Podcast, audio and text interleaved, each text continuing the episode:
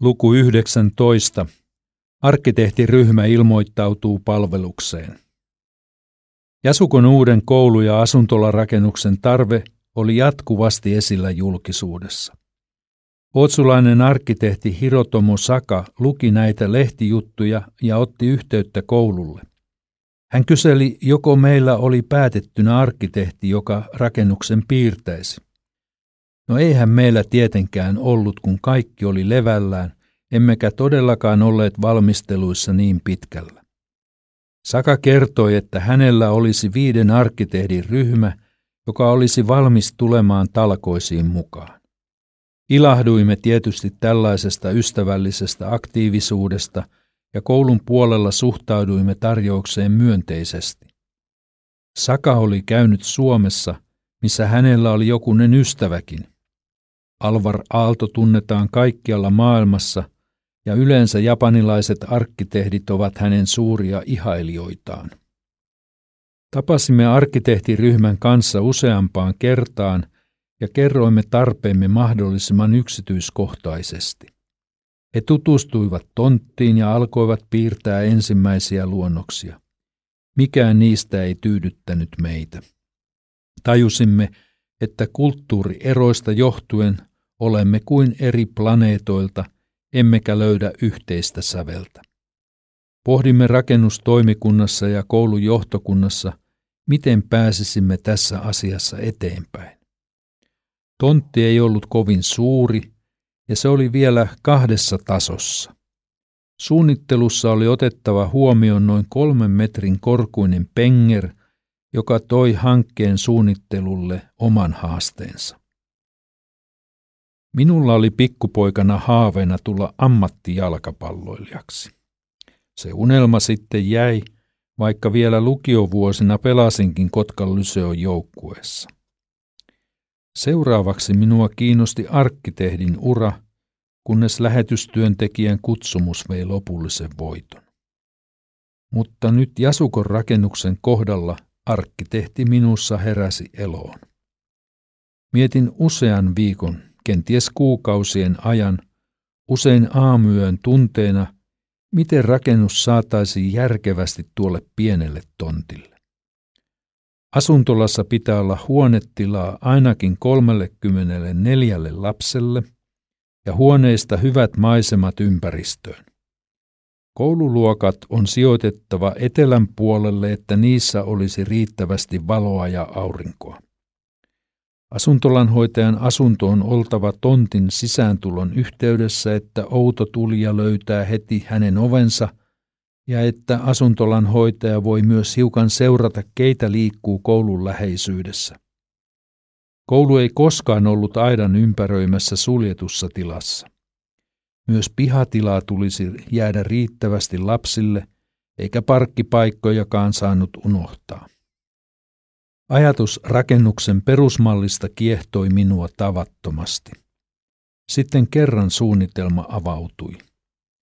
Asuntola rakennetaan kolmeen kerrokseen ja kouluosa kahteen siten, että rakennus on teen muotoinen. Näin rakentaminen voidaan tarvittaessa toteuttaa kahdessa vaiheessa.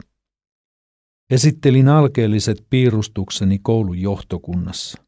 Siellä pidettiin suunnitelmaa toteuttamiskelpoisena. Otin yhteyttä Suomeen arkkitehti Isto Pihkalaan, joka toimi silloin kansanlähetyksen kotimaisen työn johtajana. Hän hyväksyi idean ja kehotti menemään eteenpäin tältä pohjalta japanilaisarkkitehtien kanssa. Neuvottelussa heidän kanssaan kävi ilmi, että suunnitelmassa ei ollut mitään sellaista, minkä esimerkiksi paikallinen lainsäädäntö olisi kieltänyt. Niinpä Saka ja toiset arkkitehdit alkoivat piirtää kohdetta, joka käsitti lopulta 1071 neliötä. Piirustuksista tuli useita paksuja kirjoja. Keväällä 86 arkkitehdit halusivat käydä vielä Suomessa materiaalien ja muiden hankkeeseen liittyvien yksityiskohtien vuoksi.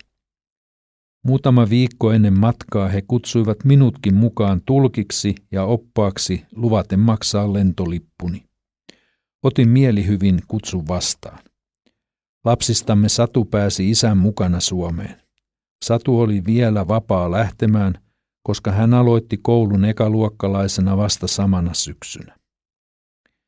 Sain Suomessa kansanlähetyksen pikkubussin käyttöön ja sillä kiersimme pitkin pääkaupunkiseutua ja tutustuimme usean päivän ajan suomalaisiin rakennusmateriaaleihin. Kävimme myös Vitreskissä, joka teki vaikutuksen meihin kaikkiin, etenkin japanilaisarkkitehteihin.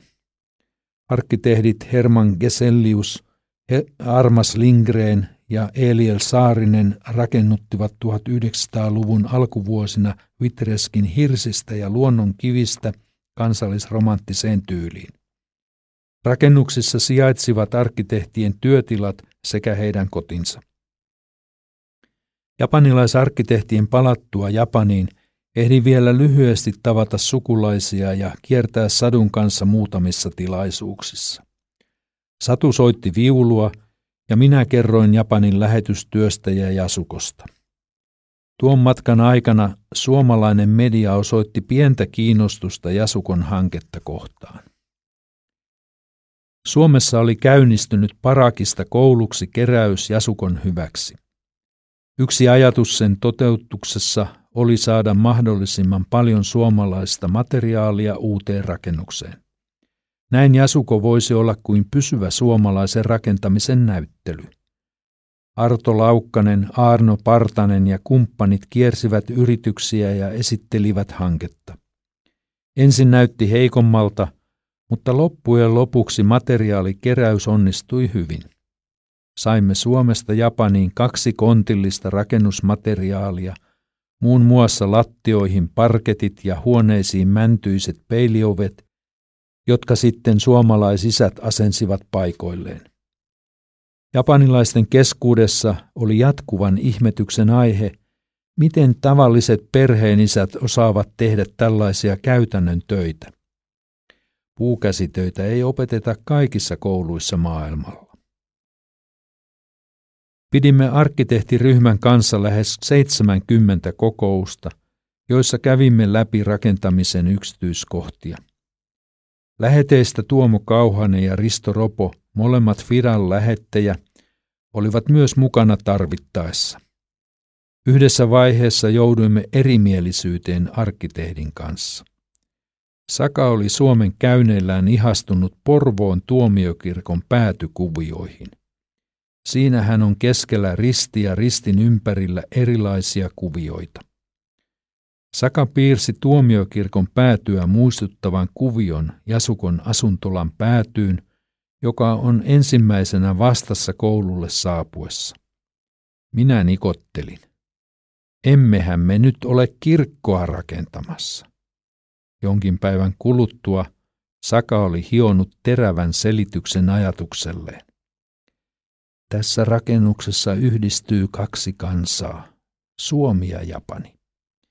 Ristin oikealla puolella on kolme tolppaa, jotka tarkoittavat suomalaisten ystävyyttä, rakkautta ja luottamusta.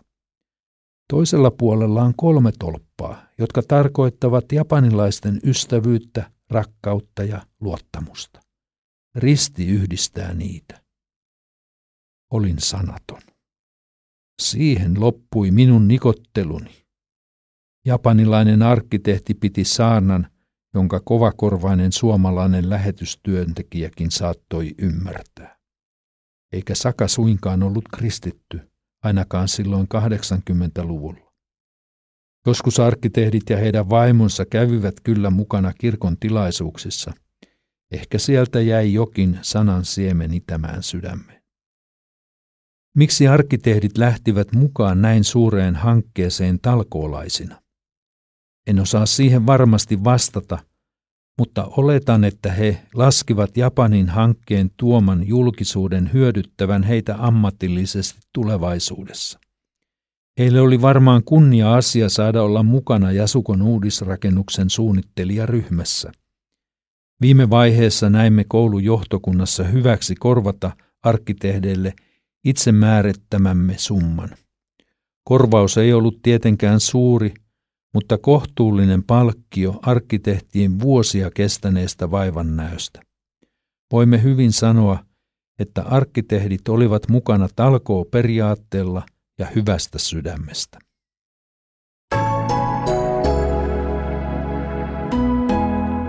Kuuntelit Kustannus Oy Uudentien julkaisemaa Japani yllättää yhä uudelleen kirjaa. Lukijana Seppo Vänskä.